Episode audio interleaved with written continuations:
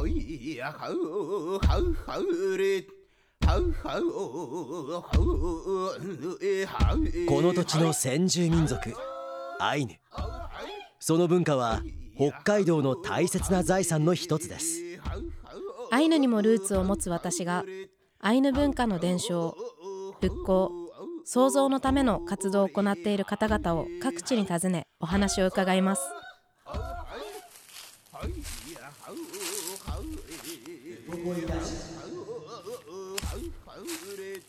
ウポポイラジオ、ウポポイラジオ、ウポポイラジオ。今回はにせんにじゅうにねんじゅうがつじゅうよっかに私のふるさと二風谷でインタビューした模様をお送りします。インタビューのお相手は貝沢由紀子さん、私の祖母です。イランカラプテ森清則です。イランカラプテ関根真也です。さあ今日もこの札幌のスタジオからふたりで。もうだいぶ慣れてきたのでもう大丈夫ですよね。大丈夫です。でも大体こういうのって慣れた頃に一回また終わるみたいなのがありますから。でまた一からです ね, ねなので何度でもよろしくお願いします。よろしくお願いします。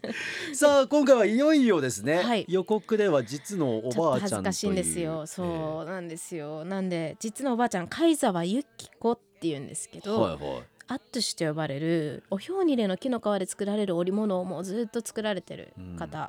方おばあちゃんでであの言い方難しいよね。近しい人だとね本当ですよね、えー、でもう本当に地域のお母さんみたいな感じで、うん、もう全国いろんなところに私のおばあちゃんをお母さんって慕ってる人がいて、うん、今回インタビューしたところも作業部屋でプレハブ小屋なんですけど、うん、エアコン完備され、冷蔵庫あり、電子レンジにテレビでっかいのがあったり、うん、すごいこう設備が充実してる作業部屋でプレハブなんです。そうですそうですでそこはあのもう本当に毎晩いろんな人の宴会場になってる、もう毎晩大人数集まってご飯食べるとこなんですけど、うん、それらのものも全国各地からおばあちゃんのことをお母さんと慕ってる方が送ってくれたりとかしてて、お礼として。なので家電に困らないプレハブ小屋ですね。なるほど。でも本当にそんぐらいこう人を見かけたらお腹空いてるかとか言って、うん、あの配達のヤマトの方だったりとか配達員さんにも何でも食べさせるようなおばあちゃん、うん、ちょっと待ってよそれはそんな高やってる方もびっくりですよね。いきなりだ何が食べるの。みんな太るらしいですよ。二豚にが担当になるとあのじゅっキロ太りましたとかニコニコしながら配達してくれてます。へ、まあ、そんなおばあちゃんに今回はインタビューしてきたので、うん、そのおばあちゃんの生い立ちだったり織物について聞いてください、はい、やくんぬはえんこれやん。ばあちゃんただいま。おかえり。あんまり久しぶりじゃないけどね結構帰ってきてる。いっかげつにいっかいぐらいは帰ってきてる。でも、うん、でも結構今回結構そうだね、うん、しばらくぶりかも。一気に二風谷も秋になったね、うん、な寒いでしょう。私が関東にいる間にもう松茸も終わって落葉も終わって、うん、もうねキノコのシーズンも終わっちゃった。今回はこうやってラジオで帰ってきてるので、うん、ばあちゃんにいつもやってるアットシ、うん、アットシの方がいいかラジオだから、うんうん、アットシについて聞きたくて来たんですけど、うんうん、今日もよろしくお願いします。はい、帰ってねこのばあちゃん孫だからこそのたどたどしさでも本当にばあちゃんとは小さい頃から同じ布団で一緒に寝てね、いつもね、ずっと今も猫さんびきとね一緒に寝て、今も一緒に寝て、うんうん、でたまに生意気な孫なんで反抗して、でもあの一番仲良しな私的には、うん、なんで今回こうお話伺うアットシもね、うん、いつもばあちゃんが折ってる横で私はテレビ見てたり携帯いじってたり昼寝してたりみたいな、小さい頃からずっとそんなんだって、ね、折ってる音があの子守歌なんだって、ずっとだからコトコトって音がするので、なんで危険だよね、うん、私の横で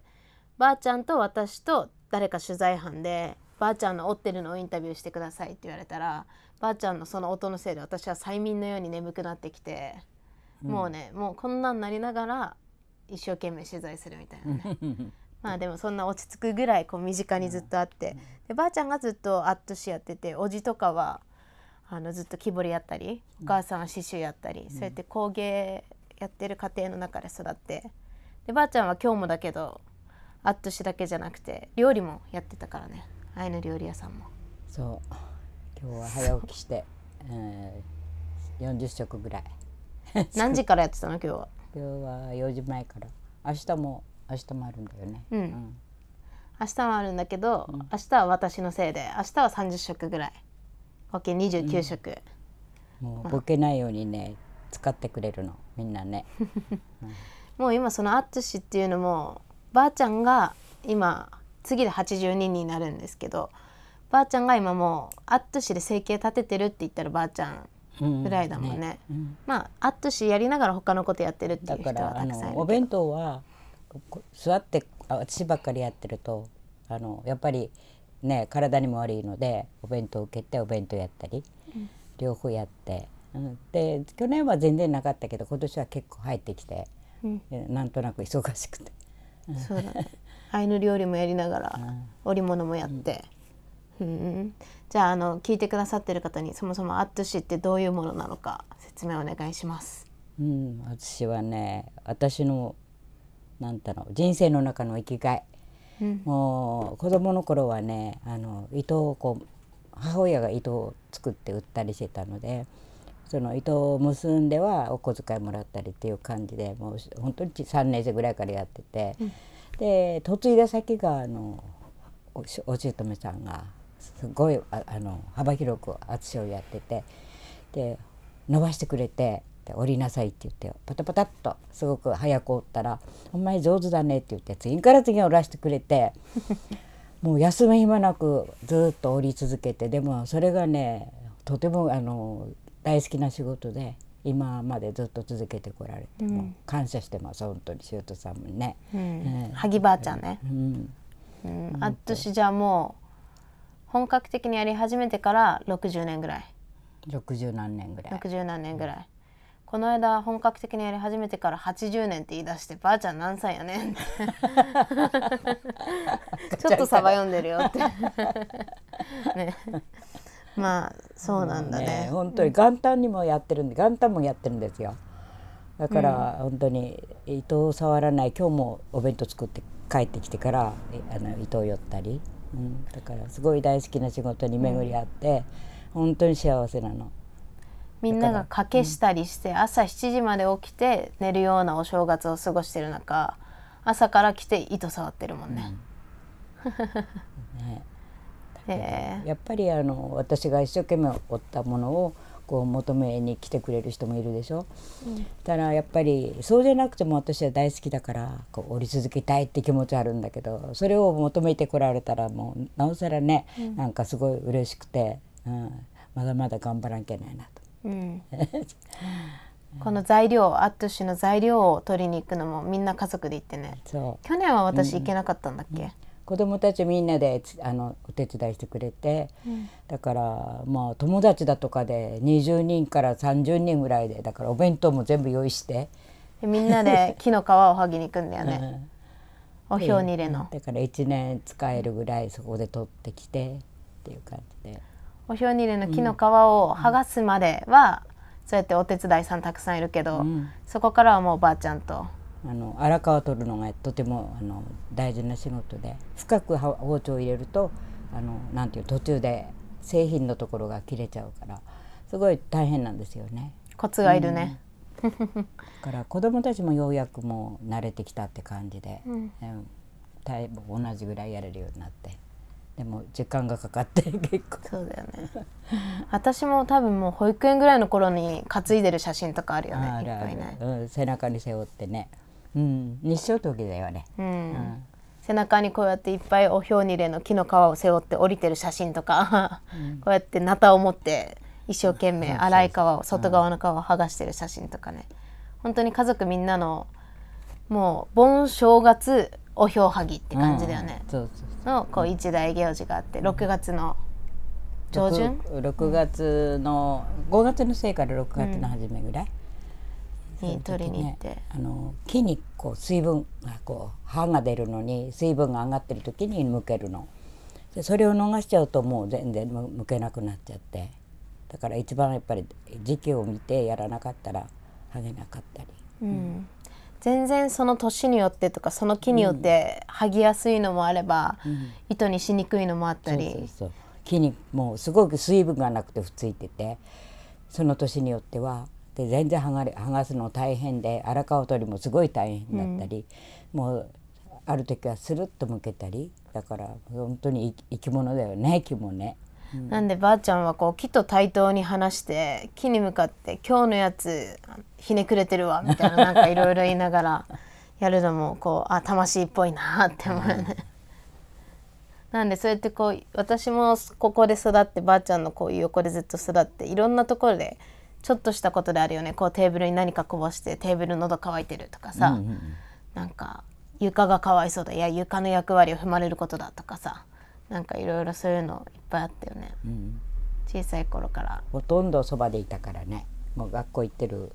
離れてる時は別として帰ってきたらいつも一緒で、うんうん、でもそのじゃあばあちゃんはそのアットシを萩さんから一番、うん、私のひいばあちゃんからそうそう一番習って、うん、だから刺繍もそうなんだけど、今もう刺繍なんかやってると機織りができない、機織りする人が少ないのだから、やっぱり ど, どちらかというともうやっぱりに二刀はできないのでね、私の方に今力入れてやってて、うん、でも本当に機織りする人も少ないし材料を集めるのも今は大変だよね、うん、アットシっていうお表に入れ自体も、うん、ね。だからこれ こ, ここにある私は二十歳ぐらいの写真なんですよ。このこれ下ね、この写真ね、若い頃にお表をアットシを折ってるばあちゃん、初めていち、にねんぐらいの時、うん、うん、その頃はやってる人いっぱいいた、ここら辺も若い人はいなかったけど、うん、もうやっぱり年配の人ばっかりで、私はやっぱりほら民芸も関わってたので、あの必要だから折ったりで、修斗さんがあの着物を作って売ったりしたもんだから、うん、いくらでもあってもいいって感じで、うんうん、だからすごいずっと折ってて、うん、でも飽きないですね。でもやっぱり難しいのがねすごい大変で、今までなんて言うんだろう、自分で気に入ったっていうのは一度も折ったことない、うん、もう折り続けていくと途中でちょっとおかしくなったりっていうの難しさがすごいあって、うんうん、これまでのウポポイラジオでも、うん、新田このみちゃん、うんうん、とかあとは山道陽丸さん、うん、とかがばあちゃんの死ぬまで一生あ死ぬまで勉強っていう言葉を、うん、こうすごいこう自分の中で響いてるって話をしてくれたりしてた。本当、うん、嬉しいね。なんでばあちゃんがこうある意味こうここにあるたくさんの草木染め、うん、おひょうの皮をさらに自分たちで採取しに行ったほとんどがこう北海道に自生しているもので、ばあちゃんこうやって本当に優しいいろんな色出してるけど、うん、そういうのとかも昔はこんなことしてる人とかってそんないなかったでしょ。そう何十年前だろう、あのサライっていう本があって、その時に私の旗織りしてる姿が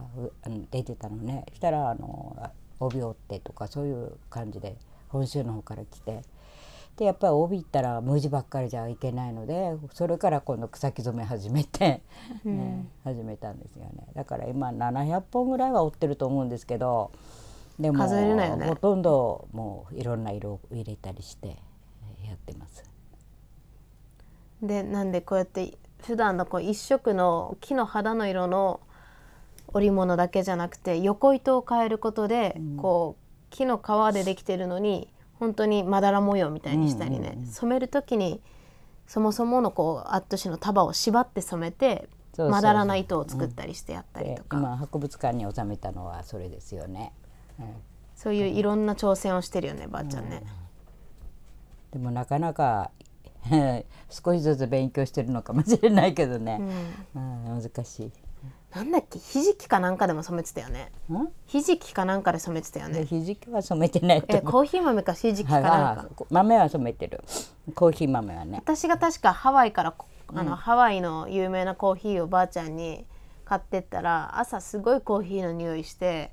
ばあちゃんコーヒー飲んでるんだって思ったら染められてたことがありますね。結構いい色出るんですよコーヒー。ちょっと茶色っぽい。染めに使われました。うんうん、でもこう苦労することはアットシの織りで。織りで。うん、あやっぱりいくら慣れて 何, 何十本折っても耳がねすごい一番難しい。耳がね、うん、あの反物の耳ね、端と端の、うん、端, 端, 端がねすごい一番難しい。まっすぐするのが、うん、あと目の細かさとか、うん、そうそうそう、うん、だんだんとお座りからだんだん高くなってきて今ね、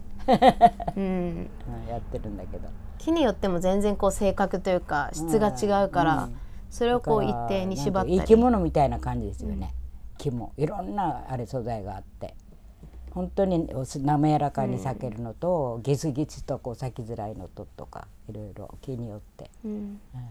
だからばあちゃんよく言ってるもんね、この木からこんな柔らかいこんな反物ができるなんてって夢みたいってね、いまだに信じられないとか、うん、そうそうそう、いつももう本当にねこうやって触ってるとね、なんか心が和むっていうかね、すごい気持ちがいいの、うんうん、今日みんなにも話してきたんだけど、私はアットシの才能がないわって話をしててもう多分やってたらすぐ寝ると思うっていやいやまあまあいつか学べるように、ね、うん、やってたら疲れて本当にこう淳に頭がつくぐらいの時もね、やっぱり毎年ほら、うん、体調いいばっかりじゃないからね。ばあちゃんはやっぱり楽しいから続けられるの。そうそうそう、うん、好きだから、本当に好きだから、うん、まだまだっていろいろ、夜寝てもね失敗した夢見たりするんですよ。で目が覚めたらあ夢だったとかね、すごくよく折れてあってでねそういう感じの夢も見たりもうなんで、うん、密かに家族内ではマグロって呼ばれてるばあちゃんですね、うん、もう動いてないと死んじゃうばあちゃん、うんうん、さあ今回はたっぷりとアットシ、そうです、アットシです。アットシっていうのが二風谷アットシっていうものが経済産業省の伝統的工芸品というものににせんじゅうさんねんに指定されてるんですけど、本当に北海道で唯一ふたつ、唯一じゃないですね、うん、北海道で唯にあるのが二風谷アットシと二風谷板っていうものなんですけど、ええ、それを私のばあちゃんはずっとやっていて、木の皮の織物なのに今この手元にある、はい、いやあの今名刺入れが手元にあるんですけど、ええ、こんな柔らかくて美しいものが自然素材でできるんですよね。そうですね、あの触ってみると確かにちょっとざわっとした感じもざわざわっとした感じもあるんですけども、はい、滑らかですよねこれね。滑らかです。でこれがおひょうにれっていう木だからこそ出せる柔らかさなんですけど、他にもシナの木だったりとかいろんな植物繊維使うことあるんですけど、うん、でもこのおひょうにれっていうものが一番優しいというか、こう使えば使うほどこう柔らかくなっていくものですね。ラジオ聞いてると多分木の皮で使っ作ったって言ったらもう茶色っていう色のイメージも固まってしまうと思うんですけども、違うんですよね。違うんですよ。鮮やかなブルーとかね。もともとはあんまりこう染めっていうものをあの重点的にやってた工芸ではないんですけど、えー、私のおばあちゃんすごい勉強家というかチャレンジも大好きなので、はあ、こう今縦に文様、縦糸の色合いの文様、草木染めだけじゃなく、うん、横糸を変えてチェック柄のものを作ったりとか、はいはいはいはい、染める時に束を縛っていくことでこうまだら文様の染めをつけて、そういうので染めてみたりとか。そうそう、これ縦横のメインとクロスの、ね、糸の関係で、なのでそうやってこう死ぬまで勉強っていう口癖のもと、うん、ずっと勉強されてるおばあちゃんですね。いやそうですよね。これだけたくさんの素晴らしい作品を作っておきながら満足するものがないないらしいですよ。なんかそういう有名な陶芸家の先生とかいますよね。いますね。すごい先生ですよ。なのでなんかあの私は見て見ぬふりをして生活してますね。どういうこと？アットシとかこうやっぱり工芸って一回やるからには、ええ、もう今までの家族だったりみんなの苦労を知ってる分、うん、こう中途半端に入り込めなくて、なんで見て見ぬふりというか、ええ、ちょっと逃げて歩いてる気がする。しちゃいますね。なるほど。もうばあちゃんにはばあちゃんにも一生懸命そっちの方でやってもらって で, でも最近ばあちゃんも諦めてくれて、マヤはマヤなりの道があるもんねっていうようになりました。でもどうなんですか、たまに遊びでやったりとかはあるんですよね。そうですね、手伝ったりとか、あとは口は達者って言われるんで、説明であればいくらでも言ってください、うん、なるほど。手は動かないけども、はい、動かないですけど、口説明はしっかりと、はい、任せてください。切るというわけですね。でもこのアットシ、厚岸っていう地名が北海道、うん、牡蠣美味しいですよね、あるんですけど、その厚岸とかもアッケの牛、あのおヒョウの皮が取れる場所として自生たくさんしていたからこそそういう地名がついてたりするので、アイヌにとって大切な植物であったからこそ地名にまでついてるので、もしこうアっていう地名がつく場所があったら、もしかすると、うん、おひょうにれが由来になってるかもしれないです。ああ、そっか。最近あっけ市、あの、はい、うまいウイスキー作れるようになったんですよ。あ、あそこ水空気とかやっぱりその植物やっぱいいんでしょうね。あ、だからこそなのかもしれないですね。えー、水を吸い取ったことであのすごい綺麗な繊維が取れるようになるので、うん、ガサガサしないようになるので、うん、水が綺麗だからこそなのかもしれないですね。なるほどね。そんなアット氏について後半もまたおばあちゃんにインタビューしてるので。やっくんぬばえんこれやん。まず木の皮を剥いで、であの煮る分は荒皮を取ってすぐ煮るんですけど、保存する場合はお天気のいい時でもう本当にあの湿り気を一粒なくさ、うん、なあの な, ないように干して、で高い風通しのいいところを干すんですよ。そうでなかったら虫がねこう畳んだところに入って食べて穴開くんです。でそれも昔はよくあって、でも今はもうそういうことないんですけど、でも炊けるだけ生のうちに炊くんですよね。やっぱり何時間もかけて で, でもやっぱり炊くって言ってもいちにち炊いてもに釜ぐらいなんですよ、うん、もう 朝, 朝から夜中まで炊いても、だからやっぱり毎日炊けないので、あとはあの乾かして保存しておいて、でそれから今度はあの煮た後にああの濡らしていちまいずつのあのなんていうな、多いのはじゅうまいからじゅうろくまいぐらいの層になってるんです、うん、年輪が。だからそれをいちまいずつ全部きれいに剥がして、初めてあの染めたり糸に裂いたり、それから始まるんですね、うん、だからそれから今度裂いた後を結んでよりをかけて初めて糸玉にして伸ばすって、だからすっごい工程で、うん、糸作りがきゅうわりぐらいですね。そうね、私もその糸作りの工程までは小さい頃から触るふりしてたりしたよね、うんうん、よく糸伸ばしも走ってたしね、うんうん、でそれで織り始めて、基本的にはお座りでこう自分自身が織り機の一部となって織る方法で、こう自分が前かがみになることでたるみをつけて糸を通して伸ばしてっていうのを全部自分の筋力でやる織り方だから、ね、だから見てるからね、もうその動作は全部わかるんだよね。本当に織り機の様式でこう 縦,、うん、縦糸をこう上下に動かして、その間に横糸を通してね、うん、織り進めていく、うん、もう織り割る全部わかるんだけどやってないだけだよね。はい、はい、口だけ達者ですなんで私はもう居眠りしてて、ばあちゃんってすごい織るの早いんで、普通アット氏初めての人とかってもういちじかんかけてもこんなもんしか進まないのに、私がお昼寝してて起きた頃にはドラマがいちわ終わってて、ばあちゃんが何十センチか進んでるみたいなでも本当にいちにちかけてもそんな何メーター何十メーターも織れるわけじゃないからね、うんうん、本当に手間暇かけて 今, 今はいちメーターぐらいで、うん、頑張っていちメーターぐらいで終わらせてるので、仕事はねたくさんあるので、あの朝から晩までやるともっと折れるんですけど、やっぱり年もだし、だからその間に糸を裂いたり結んだり染めをしたり、こういろいろ変えていくと結構仕事って続くんですよね、うん、同じことばっかりやらないで。なんでよくこうアット氏どのぐらいの期間でできるんですかって聞いてくる人は、皮剥がしてこう糸にして織り上げるまでを一スパンと考えてるけど、うんうん、でも実際には一気に糸作りしてる時もあれば、こう一気に剥がしてる時もあったり、そうそうそう、うん、だから工程糸作りをみっかもよっかもかけてやってる時とずっと織ってる時と、まあいろいろあるんですけどね、まあその時の忙しさもあるしね、うん、ばあちゃんの中ではどの工程一番好きなの？好きなの、うん、あ糸咲いてる時かな。ああ、うん、うん、糸咲いてるの好きそう。スースーってこうさ咲けるからすごい気持ちいいから、うん、こう繊維に沿って、うん、でもその糸を裂くのもただ裂くんじゃなくて、同じ太さに均等にできるだけ裂かないとダメだね。で、ね、やっぱりあの織りに入ったらそれを完成させるまでがやっぱりね、もう完成させた時はホッとして、うん、でもまだ次があるって感じ、うんうん、アット氏のどのどんなところがばあちゃんにとっての魅力だったりとか、なんでこうつないでいきたいって思う？なんだろう、やっぱり大好きだからじゃない。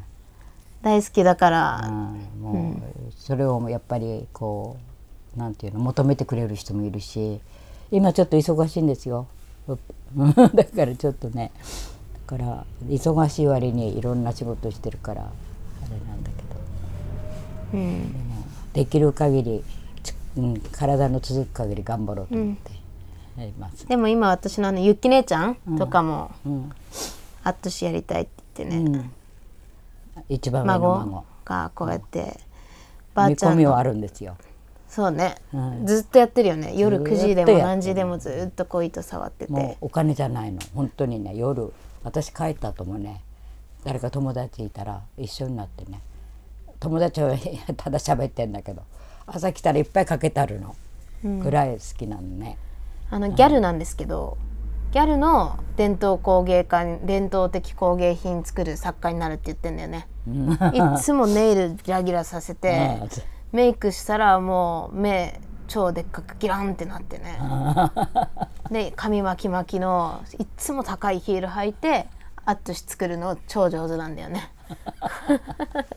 でも私には弱いんだよ、そのそういうね、うん、私には弱いの。そんな姉ちゃんがいるので私は安心です。あっとしの未来、えー。じゃあ今後もこう次の世代も含めてばあちゃんもまだまだ頑張っていく。もちろん。もちろん。じゃあもう私に期待することは。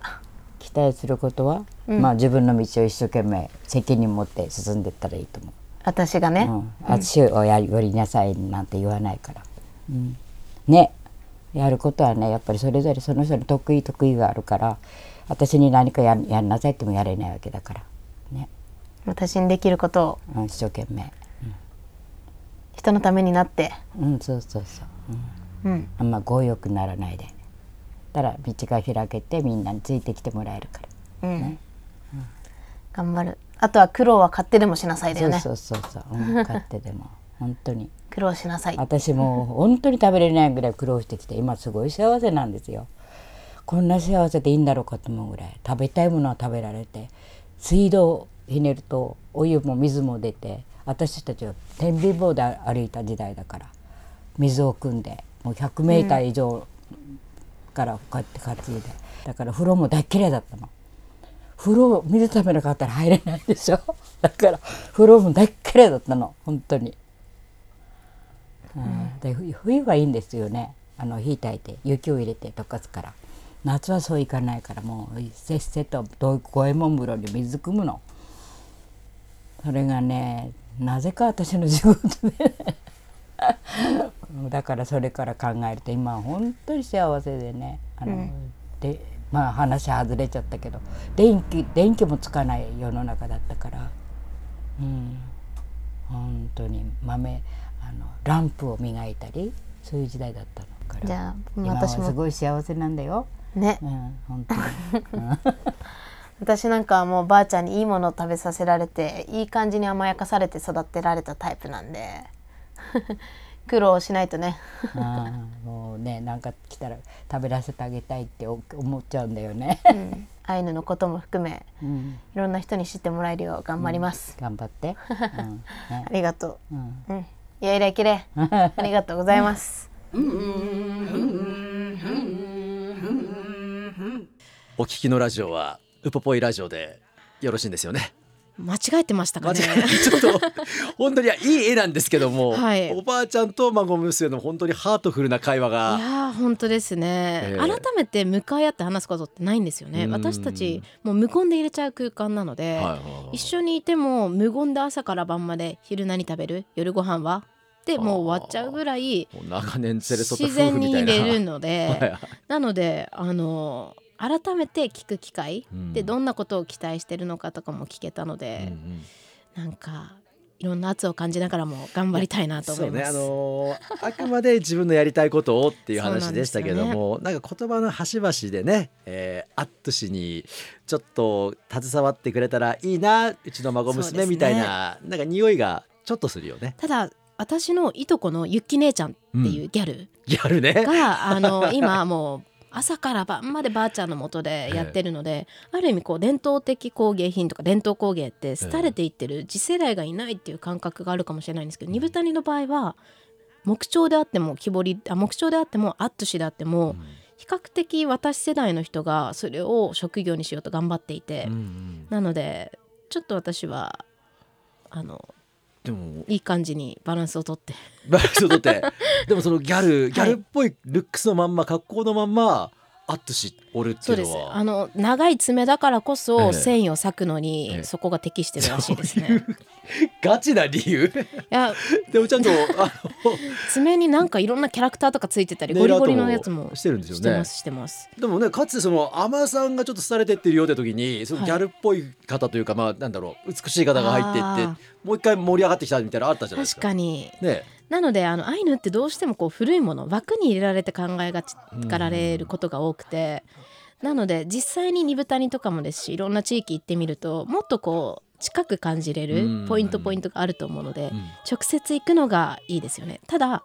二風谷って空気にも水にもカロリーが含まれてるって言われるぐらい太る地域なので、ええ、それ絶対あれだろおばあちゃんのせいですよそれ。いやそうですよ。私帰ったらよんかい夜ご飯があるんですよあっち行って食べてこっち行ったら飯食ったか食べたよって言ってもいやいいから一口食べてけでもよんかいぐらいは夜ご飯毎晩あっちゃうみたいな感じなのでもう会話するたびに太ってきそうですそれね。そうですそうですなので水と空気にカロリーがあるって言われるんですけどうまいなその表現まあまあただあの大事なことはやっぱり役割なんだなって思いましたね。言われたことがあるのがこう人はにかい生まれるみたいな、うんうん、オンギャーって生まれた時と何のために生まれたか気づいた時だって言われたことがあるんですけど、はあ、何のために生まれたか私まだ模索中かもしれないんですけど、えー、でも何か人のためになってその役割役ってアイヌでは言うんですアイヌ語では言うんですけどに気づいた時すごい自分成長できるのかなと思ってあのよく人はにかい死ぬってのを聞きますけど肉体が死んだ時と、はい、もう名前が忘れられた時みたいな、はい、ありますけどにかい生まれるは初めて聞きましたね。生まれるらしいです。ほーなので、うん、何のために自分がいるのかもうちょっと考えてみたいなと思いました。 なるほどね、なので頑張んなきゃですね。そうですね。そして来週は茅野史郎さん、うん、茅野茂さんの息子さんでもあり私のアイヌ語の先生でもある方なんですけどご自身でラジオもされてる方なので私の二風谷の大先輩ですね。前さんでも大先輩とか先生がたくさんいますよね。いろんなところねいますそのうちの一人であるともう恵まれまくってますよねその方にお話を聞いてきてるので、はい、史郎さんとの会話お楽しみに。はい楽しみにしてます。やくんそういうのからんろまた来週。